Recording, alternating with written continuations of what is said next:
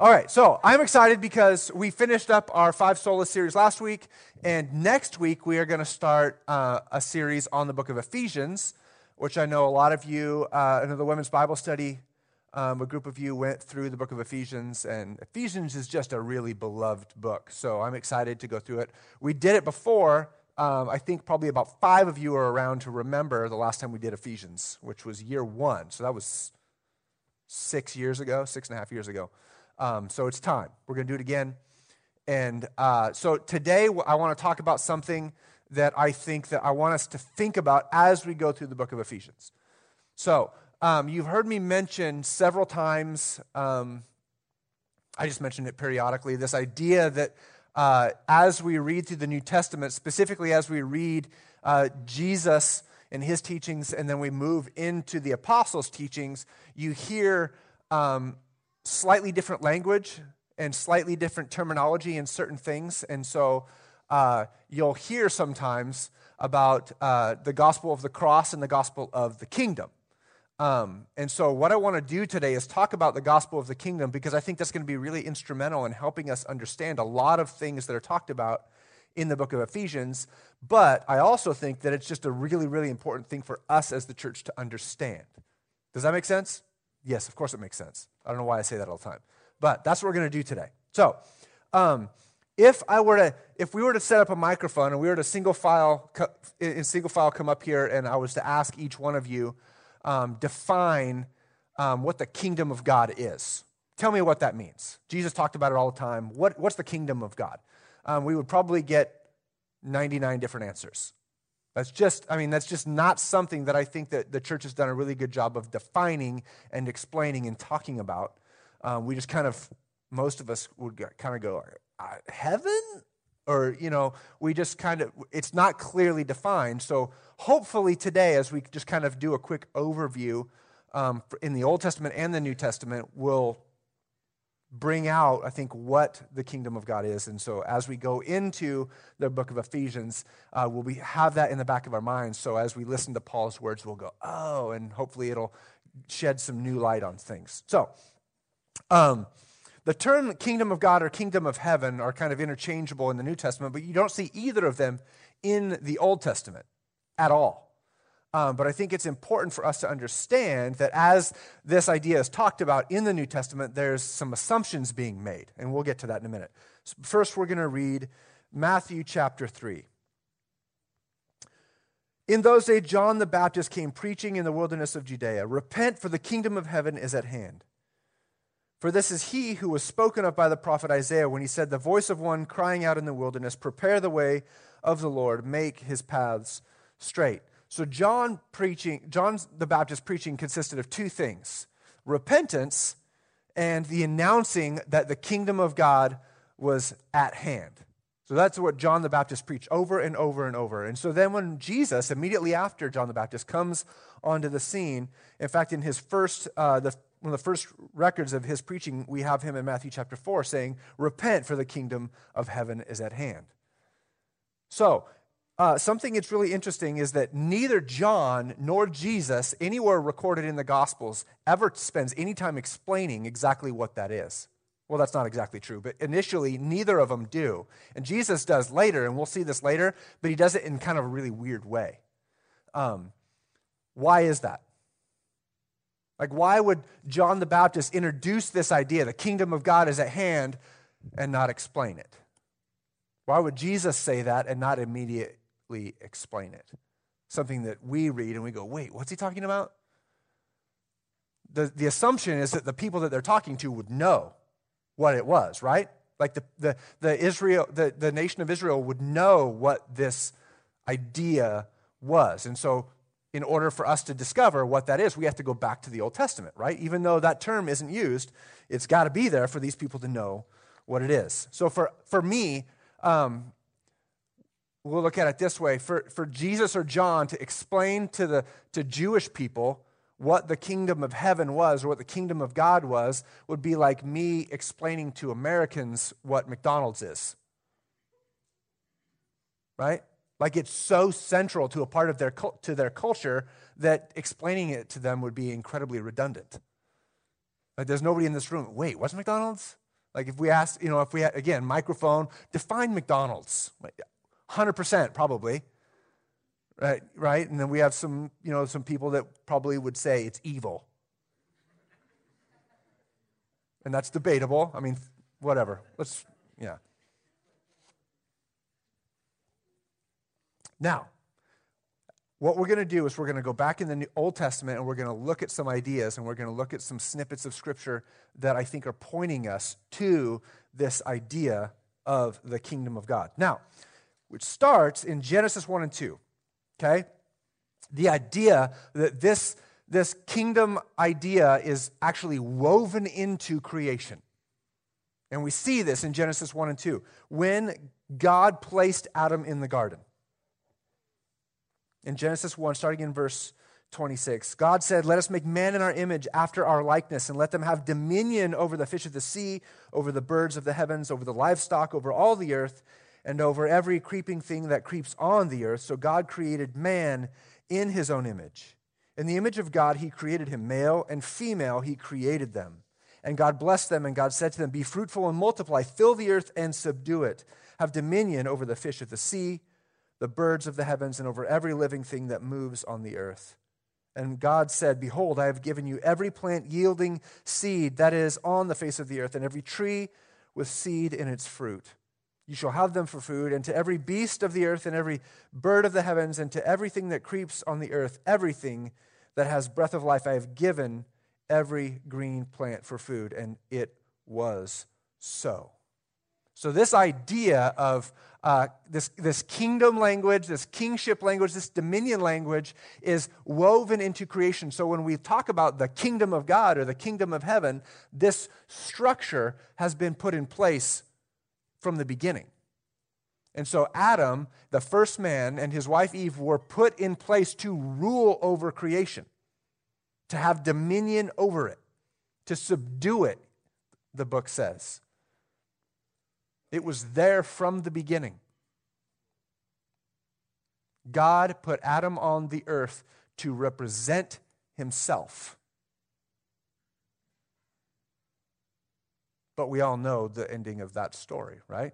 Adam failed in the task that he was given. Adam failed to do what God had placed him on the earth to do. But this idea continues. Let's move on to Genesis chapter 12. God calls Abram, whom we now know as Abraham, and promises to make him a great nation. Now, in Genesis chapter 17, he says, Behold, my covenant is with you, and you will be the father of a multitude of nations. No longer shall your name be called Abram, but your name will be Abraham. For I have made you the father of a multitude of nations. I will make you exceedingly fruitful, and I will make you into nations, and kings shall come from you.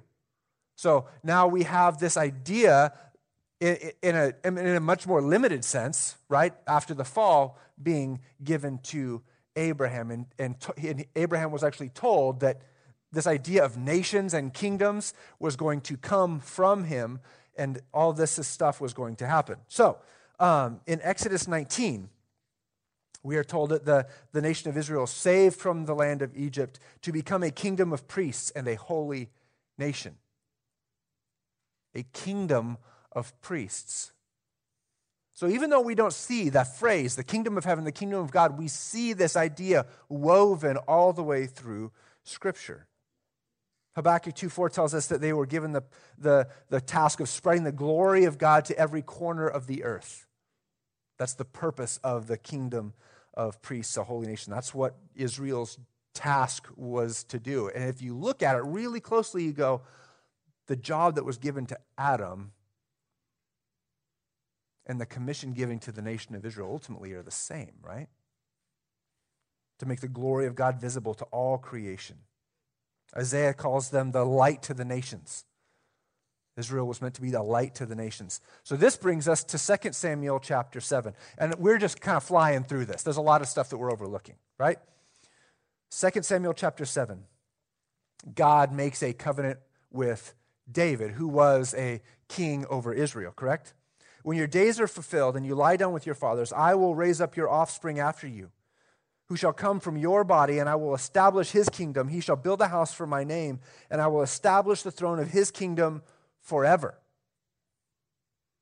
I will be to him a father, and he shall be to me a son. When he commits iniquity, I will discipline him with the rod of men, with the stripes of the sons of men, but my steadfast love will not depart from him, as I took it away from Saul, whom I put away from before you. And your house and your kingdom will be made sure forever before me. Your throne will be established forever.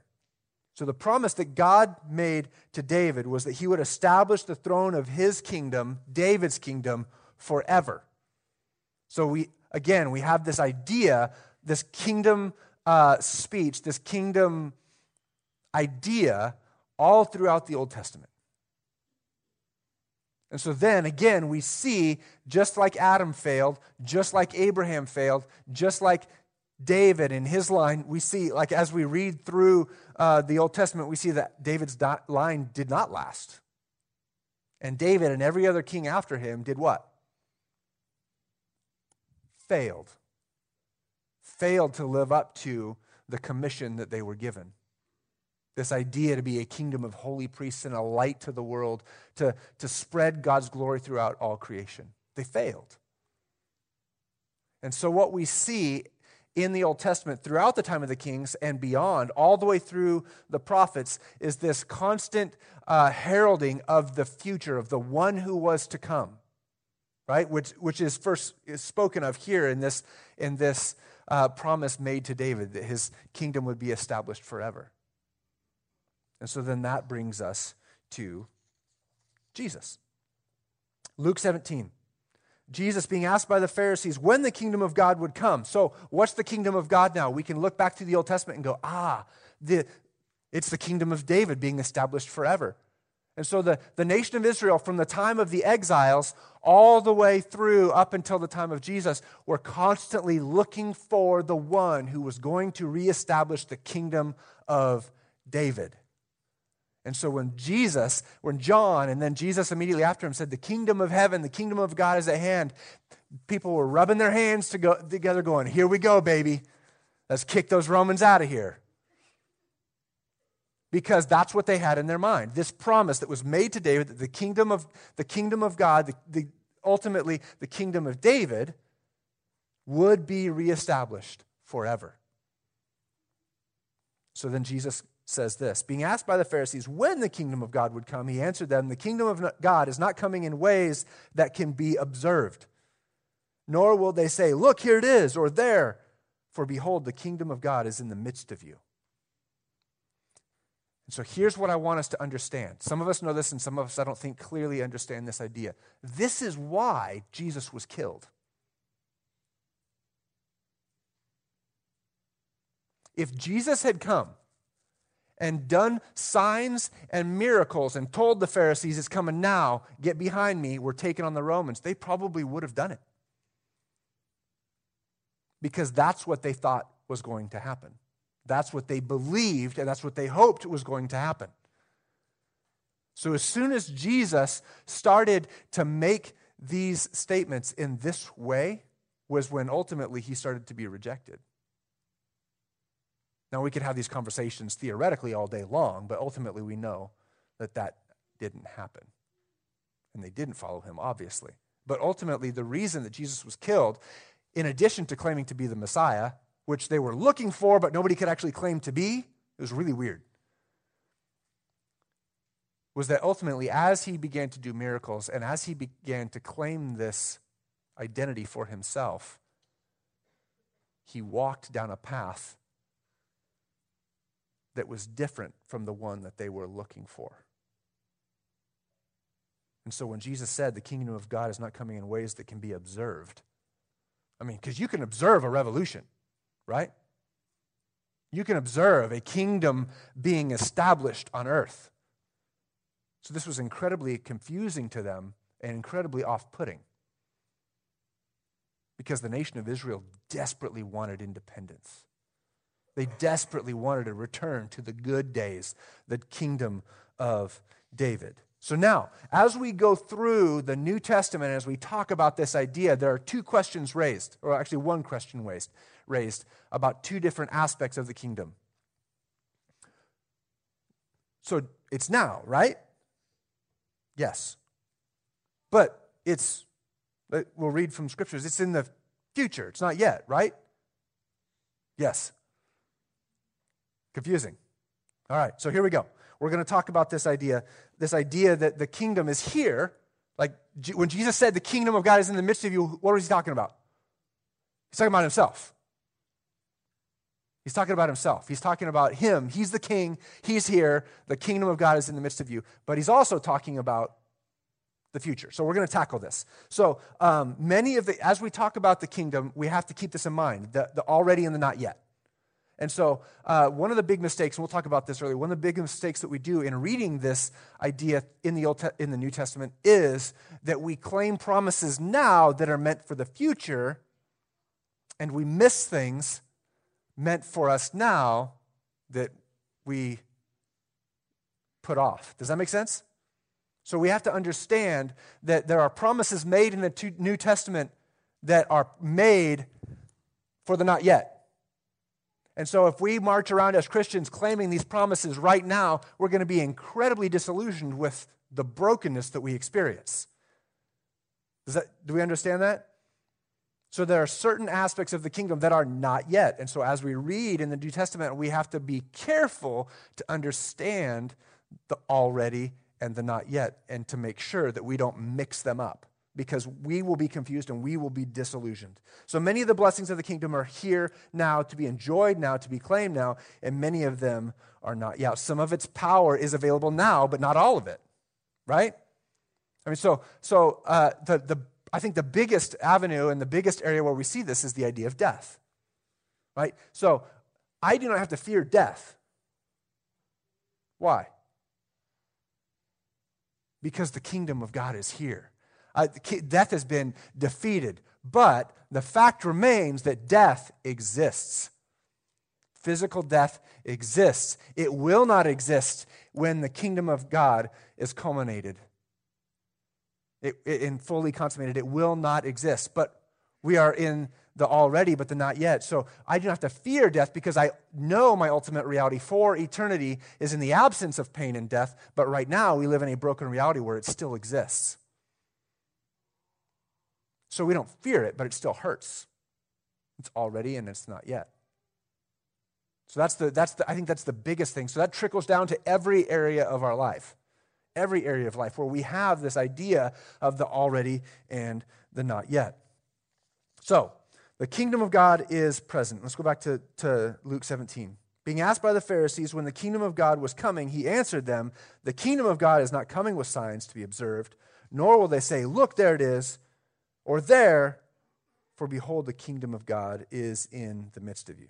So, again, the big misunderstanding about the Messiah and about the kingdom of God was that the Messiah was going to lead a revolution and was going to usher in the new kingdom of David. Kick all the Romans out, kick all the foreigners out, and boom, set it up.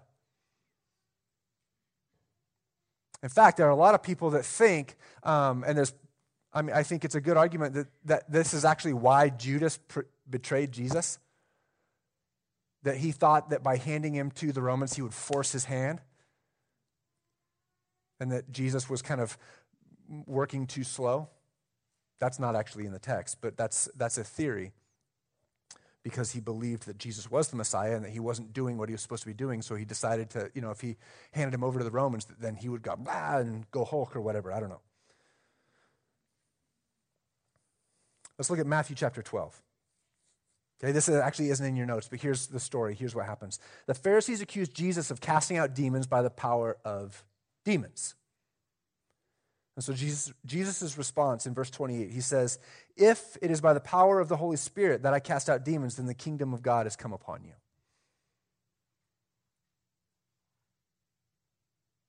So Jesus was fulfilling the prophecies that the prophets had made about the Messiah. And he says, Hey, if I'm doing this by the power of the Holy Spirit, then the kingdom of God has come upon you.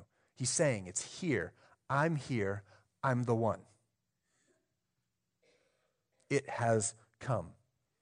But Luke 19, verses 11 and 12, Jesus tells them a parable. As they heard these things, he proceeded to tell them a parable because he was near to Jerusalem, and they supposed that the kingdom of God was to appear immediately. Wait, he's there, so it, it is immediately, right? It's there. Therefore, he said, A nobleman went into a far country to receive a kingdom and then to return. So I'm not going to read the whole parable to you, but uh, Jesus is telling them this parable to illustrate to, to them the fact that the kingdom had not yet come. So it was already and it was not yet. He was here, but ultimately it was not going to be consummated in the way that they thought it was going to be consummated until the future. So Jesus did explain, uh, when we say Jesus didn't explain the, what the kingdom was, he did, but he did it in, through parables, and it was 180 degrees from what they thought it was. This even confused John the Baptist. Right? So later on in Jesus' life, John the Baptist um, gets arrested and is in prison, and he sends his disciples to ask Jesus, Are you the one, or should we look for another? Wait, so you're the guy that was born for the specific purpose of heralding the Messiah. And then when Jesus comes to you, you baptize him, and God himself says, This is my son in whom I'm well pleased. And the Holy Spirit comes in the form of a dove and lands on him. And a couple months later, you're in prison and you're going, Wait, this wasn't happening the way it was supposed to happen. Because even John the Baptist probably had this view that the Messiah was coming and how he was going to establish the kingdom was this, this, this, this, and this. So when that didn't happen, he got a little confused. And it's really interesting that uh, Jesus' answer to John the Baptist, look it up and look up the quote that he actually quotes to John the Baptist. It's very, very interesting like the, the part of the portion of Isaiah that he quotes back to John the Baptist and the part that he doesn't quote back to John the Baptist. Anyhow, um, so John the Baptist was confused by this. The, the, I mean, th- this caused uh, an incredible amount of confusion among the disciples, especially after his death.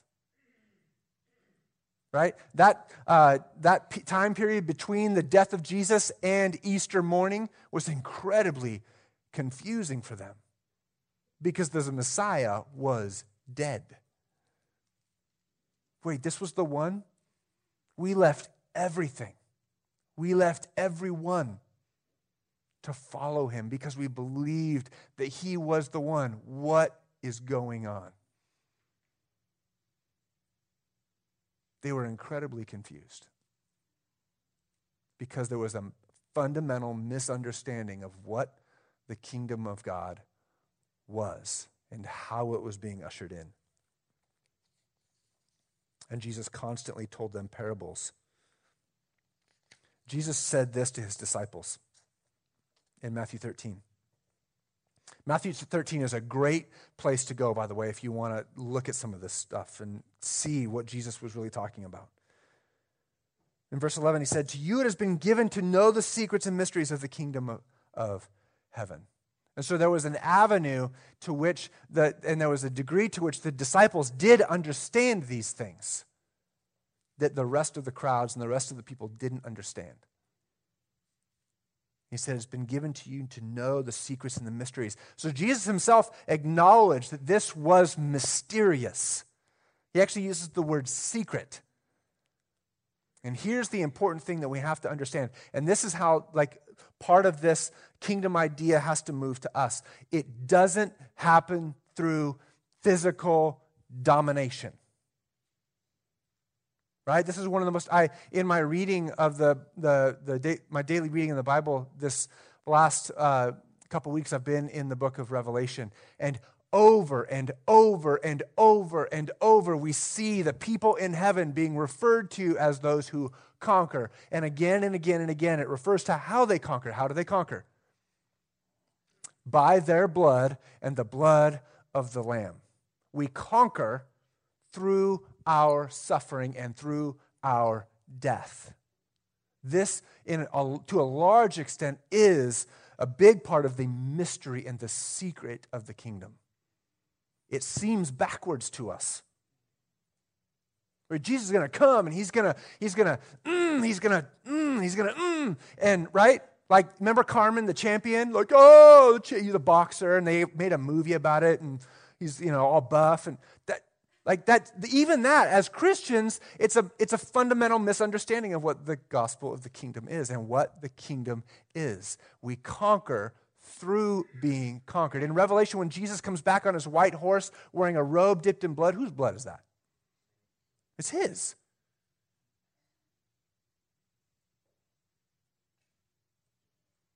It's a massive shift in thinking, and it's a massive shift in our hearts to understand how we live in the kingdom now.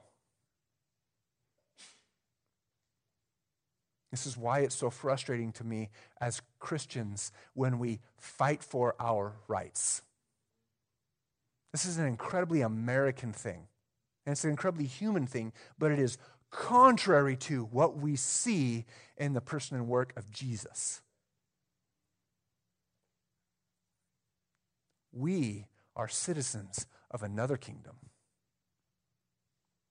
a kingdom that is already, but not yet.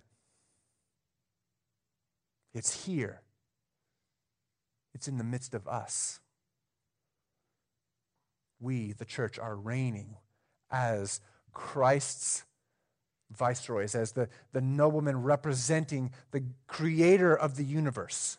We are his representatives. And this is the other thing that we have to understand about the kingdom is, and versus the king, we have this like the kingdom of the cross and the, and the, the, the gospel of the kingdom and the gospel of the cross, which are actually the same thing. Right? So here's what we have to understand you and I are saved by the blood of Jesus. Period. But we have to get past the fact that we are just saved from hell. And this is where the, this idea, the, the gospel of the kingdom, comes in. All throughout the Old Testament, right? From the time of Adam and then moving through Abraham, what was the promise to Abraham? You'll be the father of nations. All the world will be blessed through you. We have been saved from our sins and we have been placed into a family. We have been placed into a nation. We have been placed into a kingdom. And so, far too often, we focus on what we've been saved from, and we spend far too little time focusing on what we have been saved to now the already and the not yet. This is our hope. This is why we can live broken lives, suffer unbelievably, and still have hope and still have faith because we have the already, and that's a taste of the not yet. The hope and the joy that we now have is, is literally a foretaste of what is to come for eternity when everything that is evil, death, mourning, is put away forever. But it's here. It's in you, it's in me, it's in us.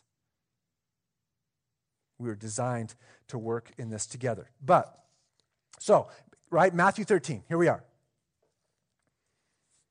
The parable of the mustard seed. Verses 31 and 32. The kingdom of heaven is like a grain of, of mustard seed. Anybody ever seen a, a mustard seed? Is it big? No, it's little which, which a man took and sowed in his field. It is the smallest of all seeds. But when it is grown, it is the greatest of shrubs and becomes a tree, so that the birds of the air come and make a nest in his branches. That's, that's the kingdom of heaven. It's a seed. It's a small seed that grows and grows and grows and grows and becomes a great tree so that all the birds of the air come and make its, their nests in its branches. It's not a military coup. The church will never conquer through demanding recognition or demanding its rights or demanding its tax status. The church conquers as it is destroyed. Look at the first hundred year history of the church. the Roman Empire expelled a lot and expended a lot of energy and resources trying to destroy the way. And what happened? It exploded to the point where within 300 years it was the official religion of the Roman Empire. Take that, Nero. Right? I mean, it's unbelievable. Like, it started with 12 people hiding in a room. And within a hundred years, there was millions of people spread across the entire empire to the point where the Romans didn't know what to do about it as they slaughtered them continually. This is how the church conquers. We've lost that mindset to a large extent as we fight for what's ours. This is not how the kingdom of God works. And here's the other thing about the kingdom that's scary as you read specifically through Matthew 13 the parable of the sower, the parable of the wheat and the tares, and the parable of the fishing net. Go read them. They are scary. And the warning behind them basically is there will be a lot of people who are caught up in the power of the kingdom who will be thrown out. When Jesus says, Many will come to me saying, Lord, Lord, and I will say, Depart from me, I never knew you. Wait, what? I thought if we confess the name of Jesus, we will be saved.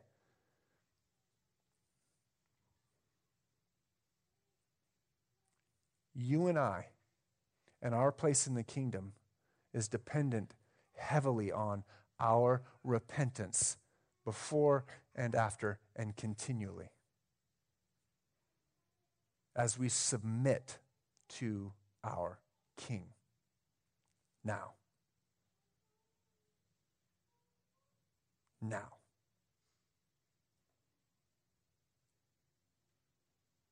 Read those parables. They're scary, you guys.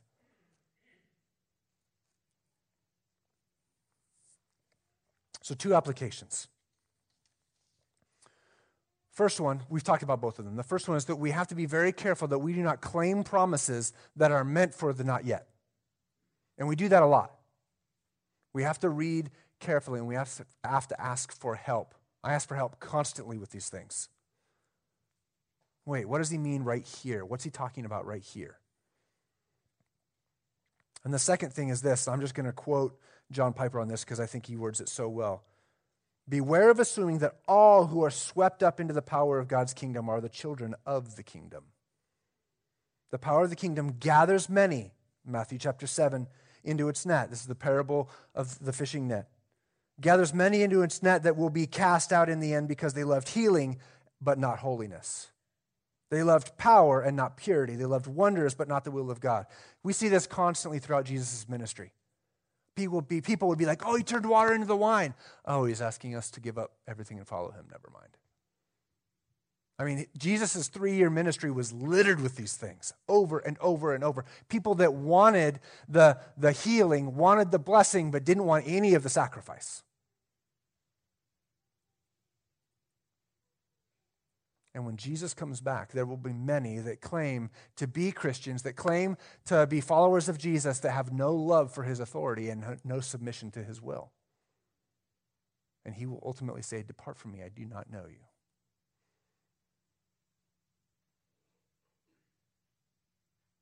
So, this idea that you and I are Christians is necessitated on the fact that Jesus is our King right? There is no difference between um, uh, having Jesus forgive your sins and Jesus being your Lord. There is no difference, and you can't have one without the other. Randy and I watched a documentary last night. Randy's here, by the way. Randy Poor, our missionary from the Dominican, hung out with me, ate pizza last night, drank kombucha. It was awesome. We watched a documentary that we talked about this idea that that we can, the, the heresy of the modern church that would teach that, that we can pray a prayer, ask Jesus into our hearts, and just because I say those words means that he will. Where did that idea come from? Not from the Bible. Jesus does not come as a beggar, begging for you to love him. He's a king. And we could submit to him through our repentance and through his promise that he will freely forgive all of our sins. Okay, Under, don't, don't misunderstand me. I'm not saying that we are not freely forgiven through his grace by our faith. What I am saying is that being forgiven of our sins and believing in Jesus, our faith is necessitated on the fact that he is the king. He's the king of me. He's the boss of me. He's the boss of you. And for us to, to say that we follow him and yet walk in a manner that is opposite of what he's asking us to walk doesn't make sense. Not according to what Jesus says and not according to the Bible. This is why we can read the book of James and not find it contrary to the gospel. As the book of James says, do this, do this, do this, do this. This is what Jesus is asking us to walk in. Our failures in walking this way are paid for. It doesn't mean that we don't walk that, right? Our failures are paid for so that we can walk it freely. I can walk the walk that Jesus has asked me to walk. I can pursue the things that He has asked me to pursue, give up the things that I want to pursue imperfectly. I can fall flat on my face a thousand times a day, knowing that His forgiveness is there, but also knowing that I am being asked to stand back up, to take His hand, and continue. And when we refuse to do that, we demonstrate that we are not submitting to his kingship. We are not submitting to him as the king in the kingdom. Already, not yet. There's a massive amount of separation happening in these parables in Matthew 13. A separating of those who are citizens of the kingdom from those who are not. And it drives me back to the cross. And this week, as I was looking at these parables, it drives me back to the cross. It drives me back to repentance. Lord, I am sorry. You are my king. Establish yourself in my heart again. I need you. I need you. I need you. And we submit to him. And as we submit to him, understanding that he is the king, the king sits at the Father's right hand, reigning until ultimately all of his enemies are under his feet. The king's righteousness is my righteousness. The king's spirit is dwelling in me. The king's holiness is already now being produced in us. The king's joy and peace are already being given to us. The king's power to witness is readily available to us. So, you and I, as the church, as the chosen people of God, as a kingdom of holy priests. Man, the book of, as we understand this gospel of the kingdom, we read the book of Hebrews, man. It is so unbelievably beautiful. Right? Our small group just read through the book of Romans, chapter by chapter, one chapter a week. And then this last week, we read all 16 chapters out loud. And man, you can see it so clearly the Gentiles being grafted in and the kingdom of heaven moving forward. The already and the not yet.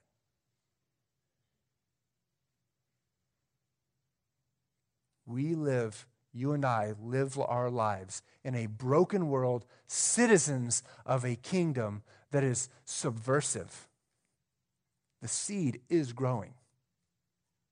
The mustard seed is growing. It's in you, it's in me, and it is growing, and it will come to fruition.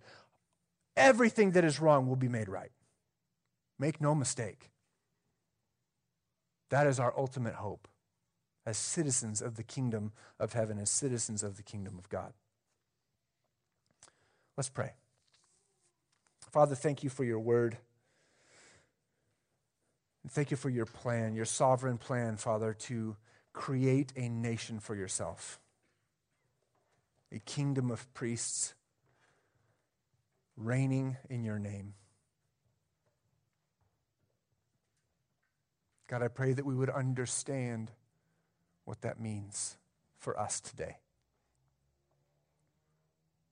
That when you say to pick up your cross and follow you, we would understand that we are indeed conquerors.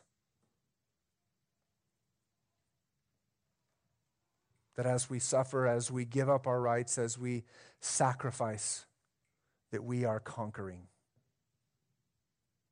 through your blood.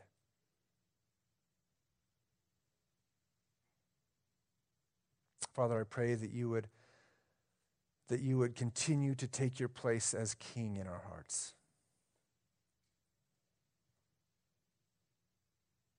That you would help us understand how to live our lives here in the now and the already, looking to the not yet. We love you, Lord. We pray this in your name. Amen.